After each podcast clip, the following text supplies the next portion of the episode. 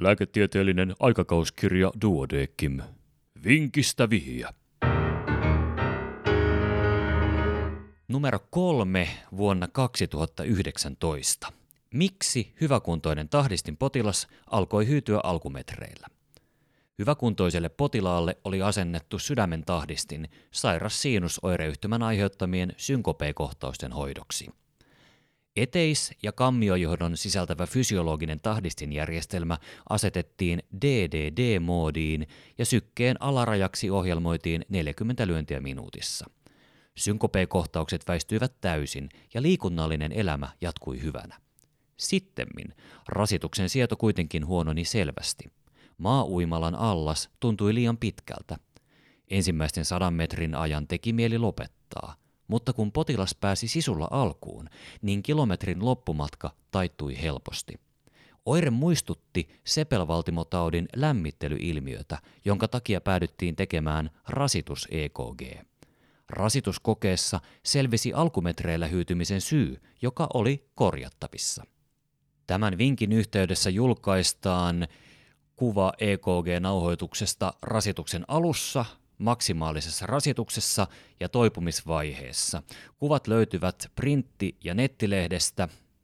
Ilman niiden näkemistä vinkin ratkaiseminen saattaa olla haastavaa, mutta ei välttämättä kuitenkaan mahdotonta. Joka tapauksessa ratkaisu seuraa hetken kuluttua.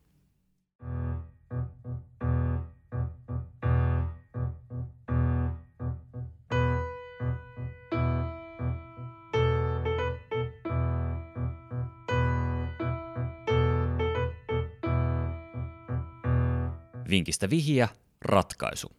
Rasitus EKGssä havaittiin sinusrytmi, syke oli 66 lyöntiä minuutissa. QRS-heilahdus oli vasemman puolen haarakatkoksen eli LBBBn tyyppisesti leveä 120 millisekuntia, mikä johtui kammiotahdistuksesta. Pienet tahdistinpiikit olivat vaikeita erottaa, mutta löydettävissä. PQ-aika ylitti tahdistimeen ohjelmoidun rajan ja tahdistin tahdisti oikeaa kammiota. Potilas jatkoi polkemista ja kun syke oli tihentynyt yli lukeman sata lyöntiä minuutissa, luontainen eteiskammio johtuminen parani eikä kammiotahdistusta enää tullut. Luontainen johtuminen kavensi QRS-heilahduksen, jolloin myös sydämen mekaaninen synkronia parani. Kokeessa päästiin normaaliin suorituskykyyn. Kun syke harveni palautumisvaiheessa alle lukeman sata lyöntiä minuutissa, oikean kammion tahdistus aktivoitui taas ja QRS-kompleksi leveni LBBB-muotoon. Kammiotahdistuksen ongelmana on se, että se saattaa johtaa mekaaniseen dyssynkroniaan, kun kammiot supistuvat vähän eri aikaan. Tästä johtui potilaan kokema huono suorituskyky rasituksen alussa – Sykkeen tihentyessä luontainen johtuminen parani ja kammioiden sähköinen aktivoituminen muuttui normaaliksi, jolloin niin synkronia kuin suorituskykykin paranivat. Tahdistin poliklinikassa kardiologi sääti tahdistimen sallimaan hieman pidempää luontaista PQ-aikaa, jolloin eteiskammiojohtuminen pysyi normaalina ja vältettiin turha oikean kammion tahdistus ja dyssynkronia. Tämä korjasi käynnistymisvaikeuden ja tämänkertaisen vinkin oli kirjoittanut Markku Ellonen Kaarinasta.